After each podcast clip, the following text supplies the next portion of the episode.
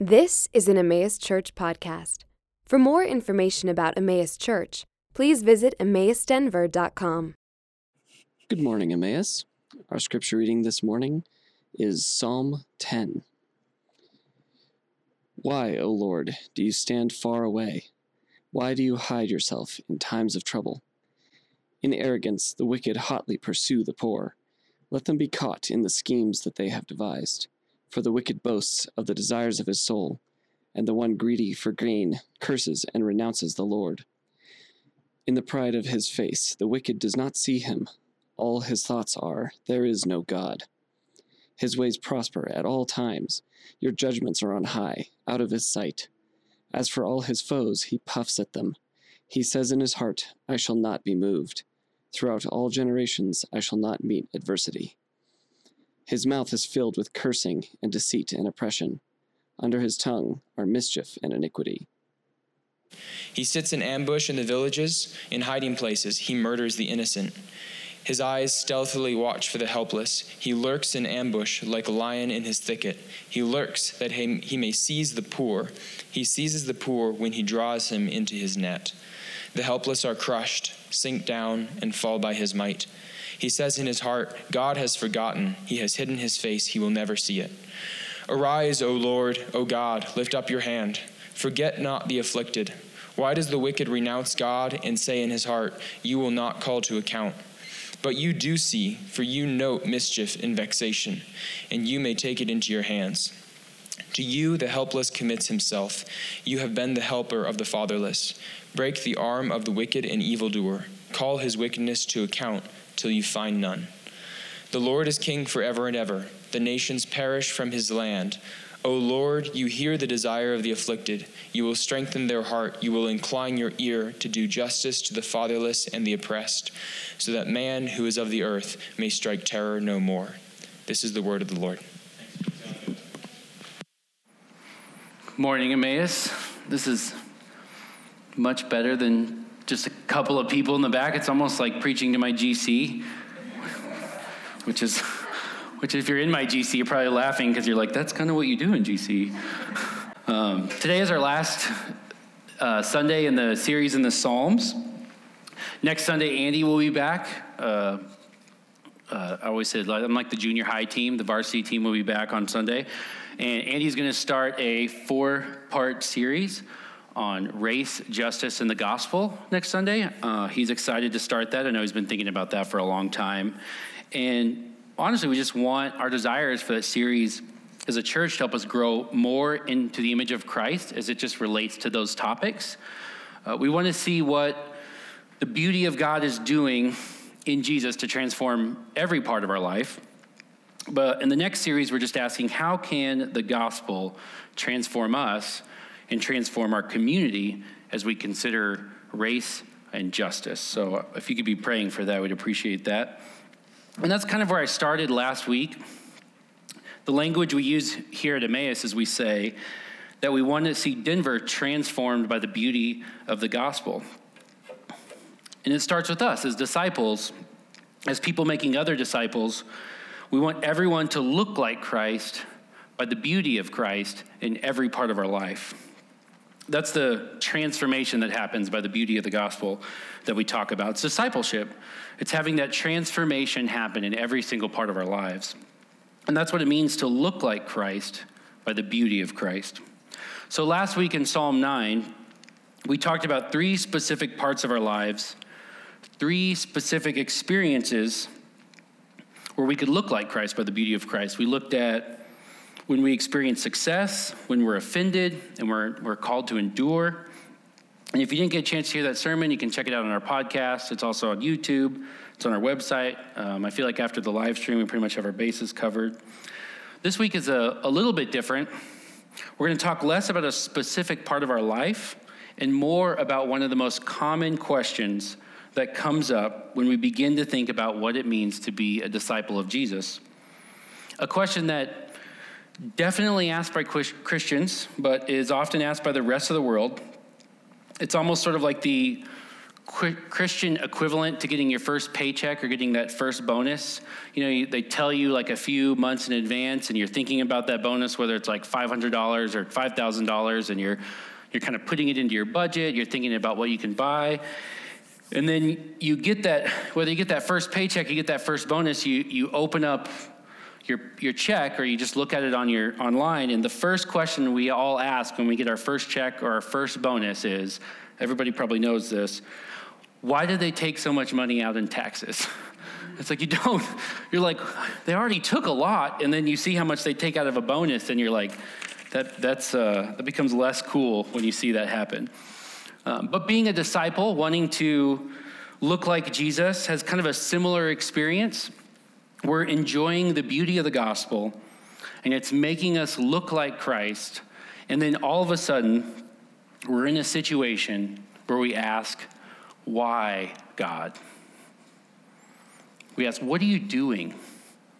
What's going on? Like, why? Why, God? And I can't think of a more common Christian question. We're put in situations that don't make sense to us, and we can't help but wonder. We can't help but ask, and sometimes we can't help but cry out, Why, God? It's probably the, the oldest book in the Bible is probably Job. He asked that question. Moses asked that question. David asked that question a bunch of times in the Psalms. Isaiah asked that question. The disciples asked Jesus that question. And even Jesus asked that question. On the cross, he said, Why, God, have you forsaken me? Why, God? And Jesus asked it, so it must be a good question. And it's a question that can take a bunch of different forms and come in a bunch of different situations. But regardless, God's people have been asking that question for forever because it's a good question. And it's such a good question because it leads to our response to God's answer to that question. Our response to God's answer to that question. That's the, that's the difference maker.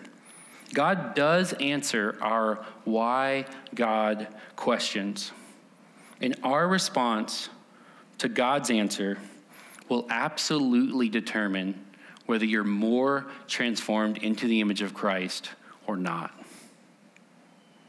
Psalm 10 is one of those times where this question comes up. This psalm is sort of like our chance, like Jesus asked, why God?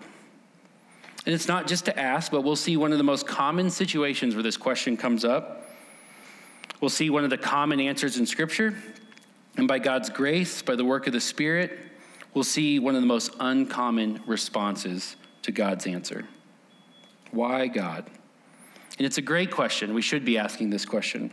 But the response to the answer God gives, regardless of the situation, your response will absolutely determine whether you're made into the image of Christ or not. So let's pray and ask the Spirit to help us look like Christ by the beauty of Christ when we come to that point in our walk and just say, Why, God? So let's pray. Dear Heavenly Father, Lord, I thank you for just the opportunity to gather, even with a few, uh, sing your praises, to respond to who you are and worship you. Lord, that's a joy. We look forward to, to including others uh, in, in that worship, Lord. We look forward to worship you in heaven uh, with all your people and um, seeing your glory, not veiled, but face to face. Um, Lord, I pray that that would be on the front of our minds as we think about and worship you. Thank you for just the opportunity to ask this question honestly in Psalm. Pray that your spirit would help us trust you and love you more um, than we did this morning after thinking through your word. In your name I pray. Amen. I feel like my podium is short. Uh, the risk of not knocking it over. All right. So we're going to look at the common question, the common situation, the common answer, and finally, we're going to end with the uncommon response the common question, situation, answer, and then finally the uncommon response. So let's start with the question. This is the easy one right here in verse 1. He says, Why O Lord, do you stand far away? Why do you hide yourself in times of trouble? He's just asking, why? And this, when we ask this question, it can take a bunch of different forms. We can say, Why, God, are you not doing anything? We can say, Why, God, are you not comforting me? Why, God, are you taking so long? Why, God, are you not changing me? Why, God? It's a common question. Why, God? So, what's the common situation? It's not when things are hard, even though that's part of it. It's when things happen that shouldn't happen. Think about it. Have you ever spent too many evenings online shopping? I feel like that's like a common coronavirus situation. Or maybe grub hubbing instead of cooking at home. You get your credit card bill at the end of the month, it's huge. It might be lame, but you're not crying out, Why, God? You know why. You, you went out, you ordered stuff on Amazon, that's why. I feel like I have that experience every time I get back from vacation and step on the scale. I look down and I'm not excited about that number, but I'm not asking why, God. I know why. It's because I was thinking about what I'm going to have for dinner while I was eating lunch. That's what you do on vacation. so, so it's not it's not just situations where where bad things happen. The common situation where we say why God is when something is happening that shouldn't happen. We say why God when the world isn't working like it should. And that's what David is saying in Psalm 10. Look at verses 4 and 5. In the pride of his face, the wicked does not seek him. All his thoughts are, There is no God. His ways prosper at all times. Your judgments are on high out of his sight. As for his foes, he puffs at them. Which I want to use that in a sentence, but I couldn't figure it out. Puffing at my foes. David is, David is looking at people totally ignoring God seeing that they are prospering, seeing that life is working out just fine for them, and he's like, hey, it isn't supposed to work this way. Why, God? Why can people ignore you and just be fine? It shouldn't be that way. And it's not just that these people are ignoring God, it's actually worse. Look at uh, verses 7 through 9. It says, His mouth is filled with cursing and deceit. Under his tongue are mischief and iniquity. He sits in ambush in the villages and hiding places. He murders the innocent. His eyes stealthily watch for the helpless. He lurks in ambush like a lion in his thicket. He lurks that he may seize the poor. He seizes the poor when he draws them into his net. He lurks like a lion. And this isn't like a Tiger King picture with a cub thing. This is like National Geographic, violent, going after the animal with the teeth um, kind of situation. David's looking around him and he's seeing people blow off God, take advantage of others, but still prosper, still have success. And he's asking, Why, God? It shouldn't be this way. But that's that's real. That's that's when we start to genuinely wrestle with the question of why God in situations where it just shouldn't be that way. We don't ask why God when I step on the scale after vacation. We ask why God when we look around us and see the world not working like it should. That's the common situation. That's when we ask, why God? You know, this can be kind of all over the place. You know, something as simple as a job. Sometimes you're working really hard. Someone else is kind of a slacker and they still get attention or they still get promoted. That happens, and we say, why, God? It shouldn't work out this way. Maybe it's personal. Maybe you just went out on a limb for someone and you were trying to be nice and they returned the favor by blowing you off or, or something that's hateful or not very nice. It shouldn't be that way. When that happens, we ask, why, God? And sometimes it's situations where we step forward trying to do the right thing Maybe we're trying to make a good financial decision, so we think, you know what, I'm gonna buy a less expensive used car, or I'm gonna buy a house that's a little smaller so I can live within my means. We make a, we make a wise decision, and that wise decision leads to things breaking down and just more suffering. And we say, why? Why, God? It shouldn't be that way. I tried to make a good decision. And those are real scenarios where God has an answer but for some of us, when we ask that question, when we ask the question, why God, God has brought circumstances into our life that are much, much, much more tragic.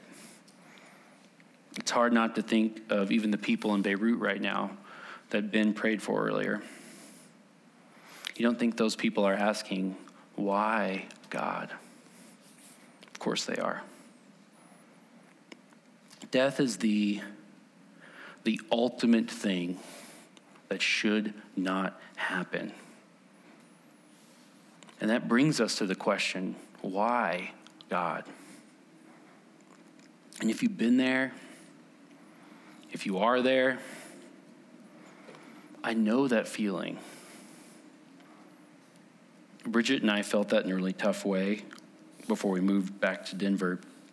Bridget decided that it would be more like Christ for us to take a step back uh, from our careers and just try to have kids, and that was her conviction at the time. We kind of just felt like that was like the right thing to do, and I still, I still really think it was. And after our first try, we had a miscarriage that was really hard. But I think I just said to myself, um, let's just let's just try again, and that'll help make it help make it better. And we tried again. And a few months into the pregnancy, we had complications, and it put us in the hospital, sleeping on a plastic couch for an entire month. And it ended with Bridget's organs failing in a stillbirth. And we just wanted kids. And we ended up walking out of the hospital with empty hands and furniture to sell in our nursery. And after we left the hospital and got home, Bridget could barely walk. And two weeks later, we had to put down one of our cats. And then the second cat died because the other cat died. We just thought it was the right thing to try to have children. And the cats, I know, I know what it's like to ask why, God. Why the cats? And then other people we saw that talked to us didn't even want kids and they had kids. We just wanted to do the right thing. It shouldn't be this way. It shouldn't be that way. It's a common question. Why, God? It's this question we ask a lot when things happen that shouldn't, whether it's broken cars, people getting away with stuff, even death. And death isn't normal. If anyone tells you that, they either haven't experienced it or they're lying to themselves. Death shouldn't happen. So, why then, God?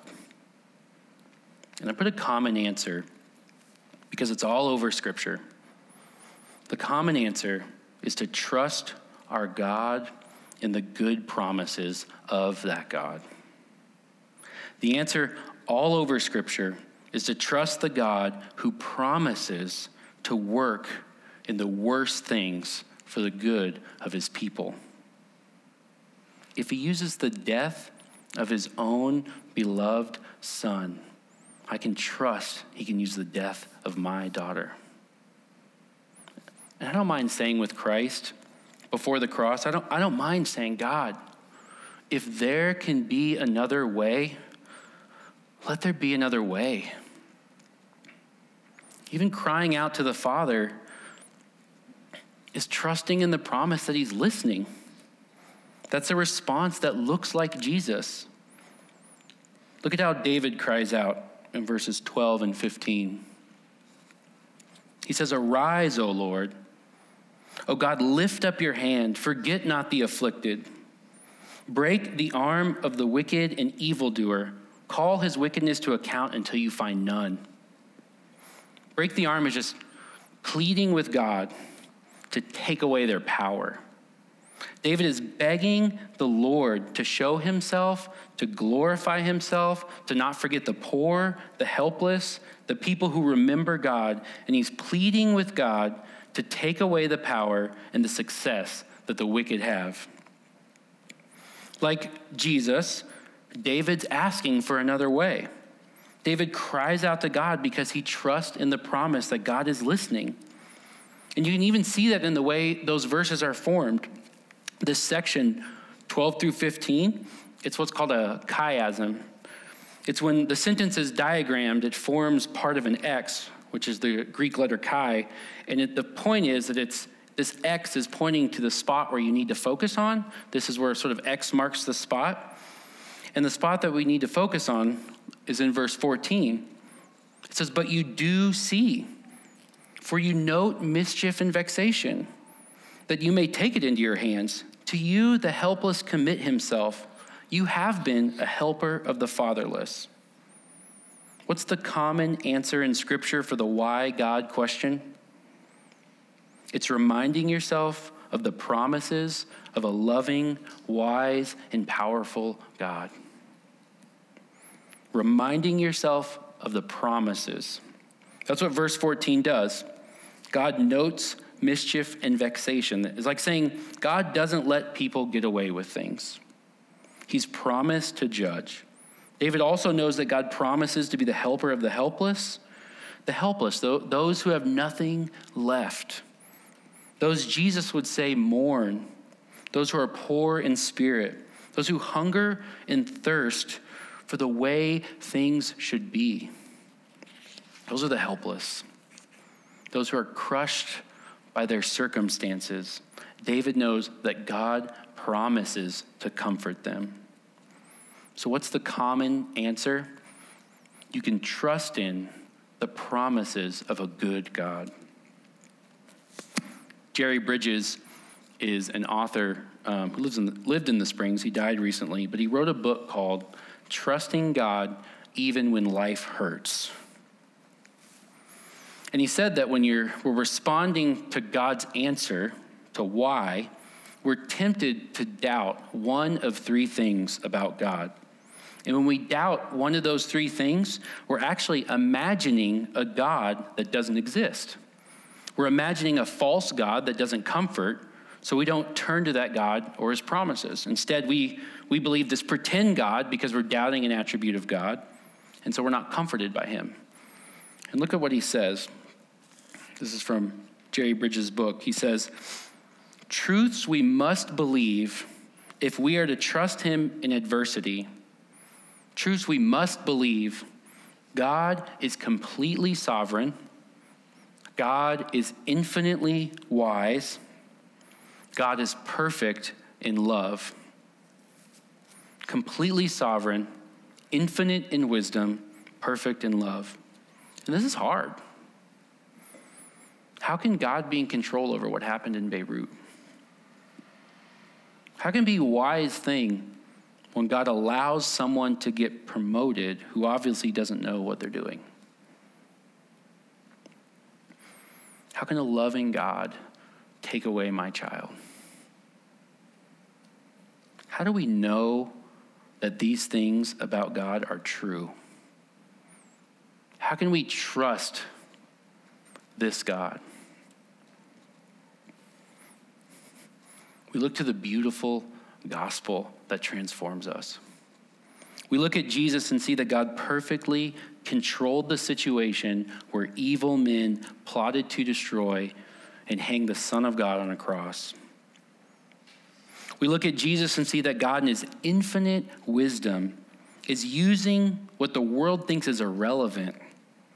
That a guy hung on a cross 2,000 years ago, and here we are, socially distanced, but here we are gathered and worshiping that guy as he sits on his throne today and uses his spirit to draw people to himself. That's wisdom. And we can look at Jesus and see in that bloody torture machine we call the cross, we can actually see the perfect love of God displayed as he deals with the problem that started everything in the first place our sin. The gospel shows us that our God, in the worst situations, that our God still has perfect love infinite wisdom, complete control. That's the gospel showing to us this is a God that we can trust. So, what's the common answer? to why God?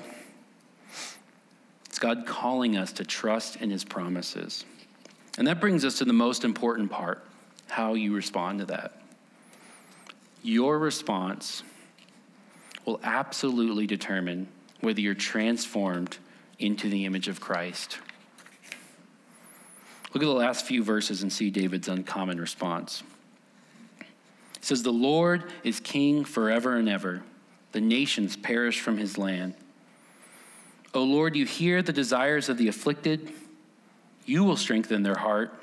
You will incline your ear to do justice to the fatherless and the oppressed, so that the man who is of the earth may strike terror no more.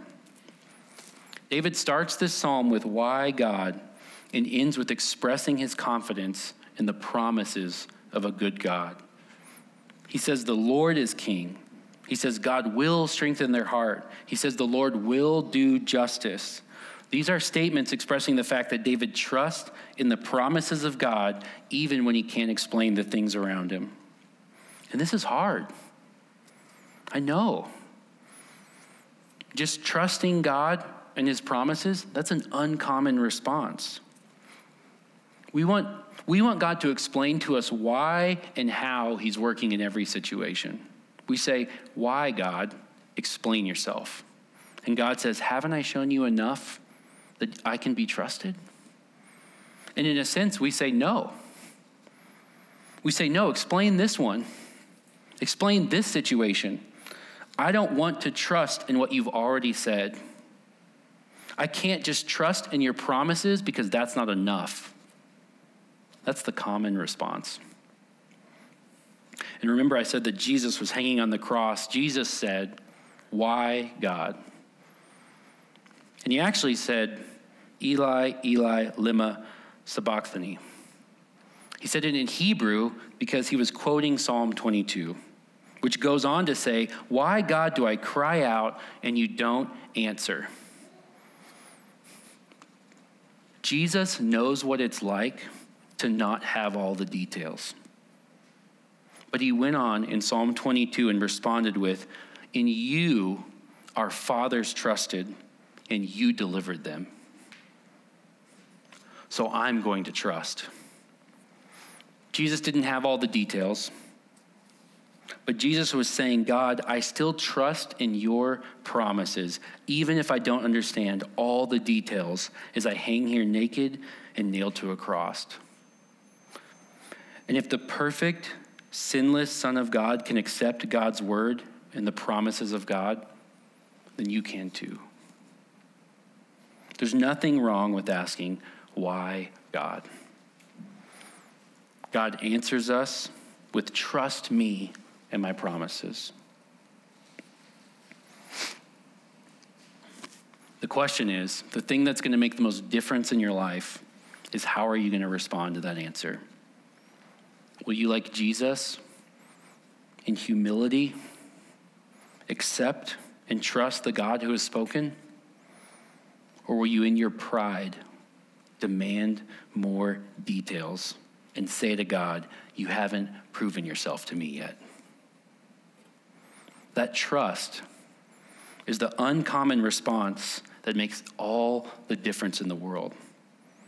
That's the faith that changes you more and more into the image of Jesus because you trust our good God and his promises.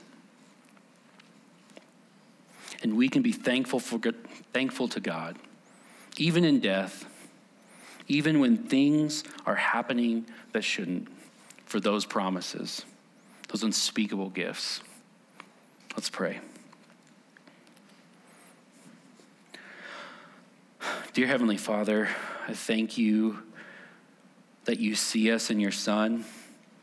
I thank you that we can look to Jesus who never doubted your goodness or love for a second, and that's what you have credited to us. Lord, I thank you that your love for us isn't based on how often we question you, because we do. Lord, that's good news, and we can come before you and ask you to transform us, ask you to grant us the gift of faith so we can trust in what you have done, so that we can trust who you are and turn to you for comfort, Lord. Thank you that you promise to comfort us. Lord, I pray that for those of us struggling with circumstances that just don't make sense, that your promises would be comforting. Thank you that you promise to comfort us, Lord. Um, I pray that we would dwell on who you are in your gospel often, and that would, that would see us transformed more in the image of your Son for your glory. In your name I pray. Amen.